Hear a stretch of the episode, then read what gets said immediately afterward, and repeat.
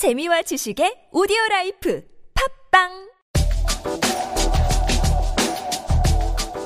가르치려고 한 적 없는 당신을 향한 일침. 아무리 사소한 대화에서도 남자들은 자기가 이야기하는 내용을 알지만 여자들은 잘 모른다는 소리를 여자들이 자꾸만 듣게 되는 것은 세상의 추악함을 지속시키는 일이자 세상의 빛을 가리는 일이다.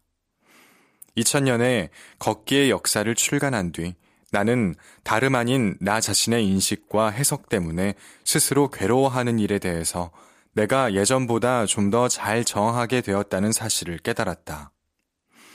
당시에 내가 어떤 두 가지 정황과 관련된 어느 남자의 행동에 반대한 일이 있었는데, 그러자 사람들은 내게 그 사건들은 내가 이야기한 방식과는 전혀 다르게 벌어졌으며, 주관적이고 망상적이고 과격하고 부정직한 쪽은 오히려 나라고 말했다.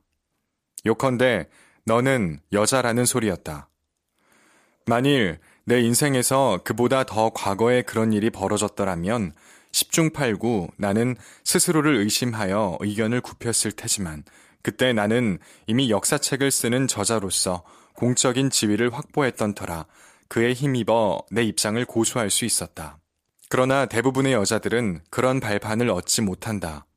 그리고 지구의 70억 인구 중에서 수십억 명의 여자들은 지금도 그들이 자기 자신의 삶에 대한 믿음직한 증인이 못 된다는 소리를 듣고 있을 것이며 현재는 물론이거니와 미래에도 영영 진실은 그들의 소유물이 될 수 없다는 소리를 듣고 있을 것이다. 이 현상은 남자들이 자꾸 여자를 가르치려 드는 현상을 넘어선 일이지만 둘 다 똑같은 교만의 제도에 속하는 일이다.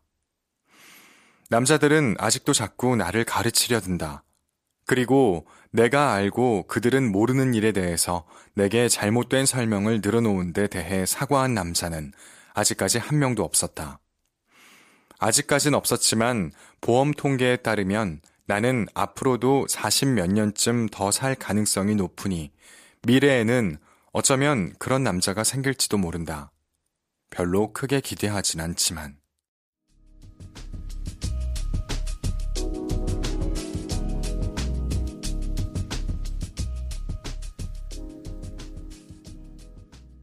그동안 많은 여자들은 자꾸 여자를 가르치려 드는 남자들과의 싸움에서 짓밟혔다. 내 세대의 여자들은 물론이거니와 우리에게 더없이 간절한 미래 세대의 여자들도 그렇다. 여기 미국에서도 그렇고 파키스탄과 볼리비아와 자바에서도 그렇다. 하물며 우리 앞에 왔던 옛 세대의 무수한 여성들은 더 말할 필요도 없다. 그들은 실험실에 들어갈 수 없었으며 도서관에도, 대화에도, 혁명에도, 심지어 인간의 범주에도 들어갈 수 없었다. 애당초 여자들이 평화를 위한 여성 파업을 꾸렸던 것도 1950년대에 반핵 운동에서 자신들은 목소리를 내지 못하고 의사결정 역할도 맡지 못한 채 커피를 타고 타이핑이나 하는 게 지겨워서였다. 대부분의 여자들은 이중의 전선에서 싸우고 있다. 하나는 무엇이 되었든 문제의 주제에 관한 싸움이 벌어지는 전선이고, 다른 하나는 애초에 말할 권리, 생각할 권리, 사실과 진실을 안다고 인정받을 권리, 가치를 지닐 권리, 인간이 될 권리를 얻기 위해서 싸우는 전선이다. 오늘날은 예전보다 좀 사정이 낮지만 그래도 이 전쟁은 내 생애에는 끝나지 않을 것이다. 나는 아직도 싸우고 있다. 물론 나 자신을 위해서지만 할 말이 있는 모든 젊은 여성들을 위해서이기도 하다. 그들이 그 말을 할 수 있기를 바라는 마음으로.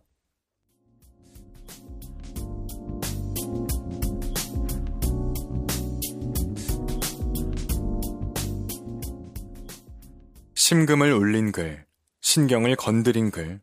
그 글은 지금도 여기저기에서 돌고 있다. 내가 그 글에서 말하고 싶었던 요지는 나 자신이 유달리 많은 억압을 겪고 있다고 주장하는 것이 아니었다. 내가 경험한 종류의 대화들이 남자들에게는 공간을 열어주되 여자들에게는 닫아버리는 쐐기처럼 작용한다는 사실을 지적하고 싶었을 뿐이다. 발언할 공간, 경청될 공간, 권리를 지닐 공간, 참여할 공간, 존중받을 공간, 온전하고 자유로운 한 인간이 될 공간을.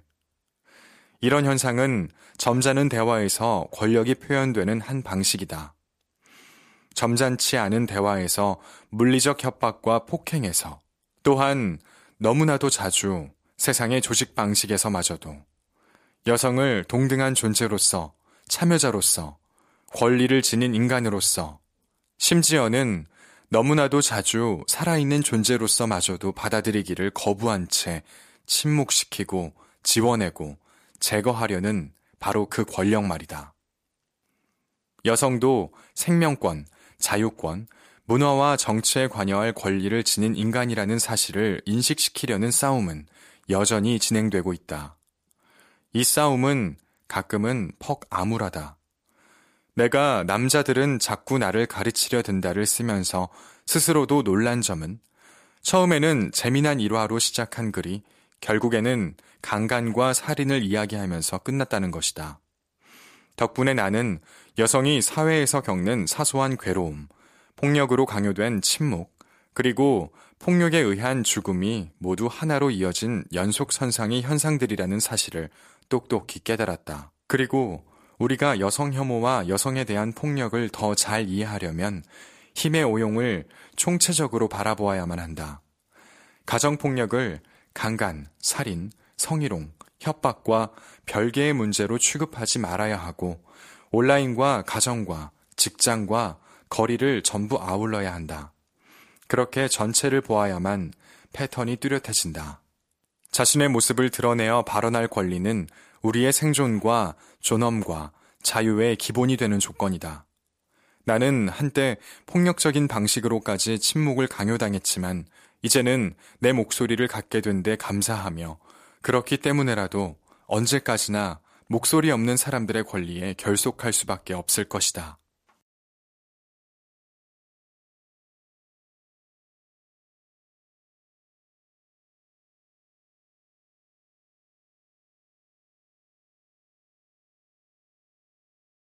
이 나라와 이 지구에서는 여성에 대한 강간과 폭력이 엄청나게 많이 발생하지만 그 사건들이 시민권 문제나 인권 문제로 혹은 위기로 혹은 하나의 패턴으로 다뤄지는 경우는 거의 없다.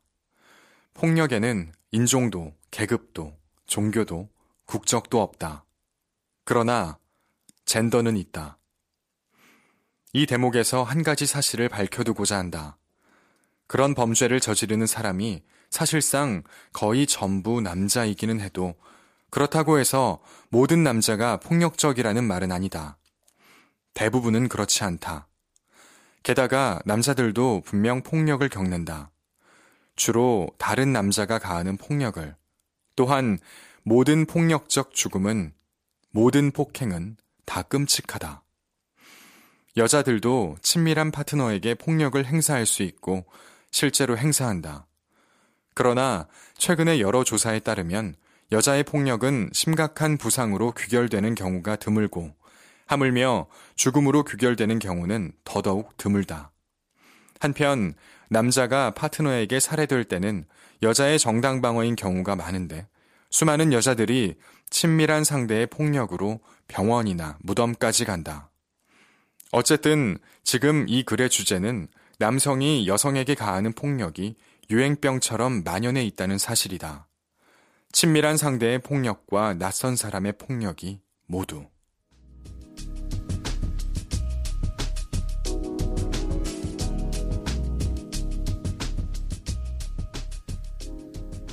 우리가 이미 너무나 잘 아는 이야기를 내가 어떻게 들려줘야 좋을까? 그녀의 이름은 아프리카였다. 그의 이름은 프랑스였다. 그는 그녀를 식민지로 삼았고 착취했고 입을 막았으며 그런 일을 그만두기로 한 때로부터 수십 년이 지난 뒤에도 가령 코트디부아르 같은 곳에서 그녀의 사정을 결정하는 일에 위세를 부렸다. 여담이지만 그가 그녀에게 그런 이름을 준 것은 그녀에게서 나오는 수출품 때문이지 그녀의 정체성 때문은 아니었다. 코트디부아르는 프랑스어로 상하 해변을 뜻한다. 그녀의 이름은 아시아였다. 그의 이름은 유럽이었다. 그녀의 이름은 침묵이었다. 그의 이름은 권력이었다. 그녀의 이름은 가난이었다. 그의 이름은 풍요였다. 그녀의 이름은 그녀의 것이었지만 그녀가 과연 무엇을 소유했던가? 그의 이름은 그의 것이었고 그는 그녀까지 포함해 모든 것을 그의 소유로 여겼다. 그리고 그녀의 의향을 묻거나 뒷일을 염려하지 않고도 그녀를 취할 수 있다고 생각했다. 그것은 아주 오래된 이야기였다. 이야기의 결론은 최근 몇십 년 동안 조금 달라졌지만 말이다. 게다가 이번에는 그 결론의 여파가 많은 기반을 뒤흔들고 있는데 그 기반들은 분명 전부 흔들릴 만한 것들이다. 방금 읽은 이야기처럼 참으로 뻔하고 고압적인 동화를 누가 기어이 쓰려고 할까? 전 지구적으로 대대적인 빈곤과 경제적 불공정을 낳은 IMF를 이끄는 특출하게 강력한 그 우두머리는 현재 뉴욕 어느 고급 호텔의 스위트룸에서 아프리카 출신 이민자 여직원을 성폭행한 혐의를 받고 있다. 두 세계가 충돌했다. 과거였다면 그녀의 말은 그의 말에 눌려 무가치하다고 여겨졌을 테고 그녀는 아마도 고소하지 않았을 것이다. 혹은 경찰이 조사에 나서서 파리행 비행기에 오른 도미니크 스토르스칸을 이륙 직전에 끌어내지 않았을 것이다. 그러나 그녀는 그렇게 했고 그들은 그렇게 했고 그는 구속되었으며 유럽 경제는 충격을 감당하고 있고 프랑스 정계는 발칵 뒤집어졌고 온 프랑스가 휘청거리면서 반성하는 중이다. 그들은 무슨 생각이었을까?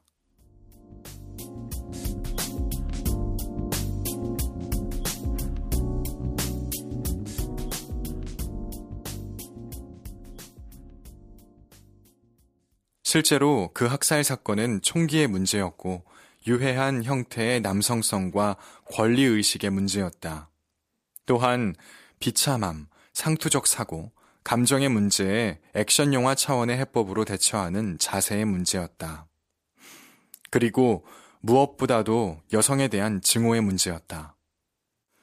이후 이어진 페미니스트들의 대화를 기록한 글에 따르면 K라는 온라인 아이디를 쓰는 젊은 여성이 학살 다음 날인 토요일 어느 시점부터 여자들은 다 겪는다라는 해시태그를 붙여서 트위터에 글을 올리기 시작했다.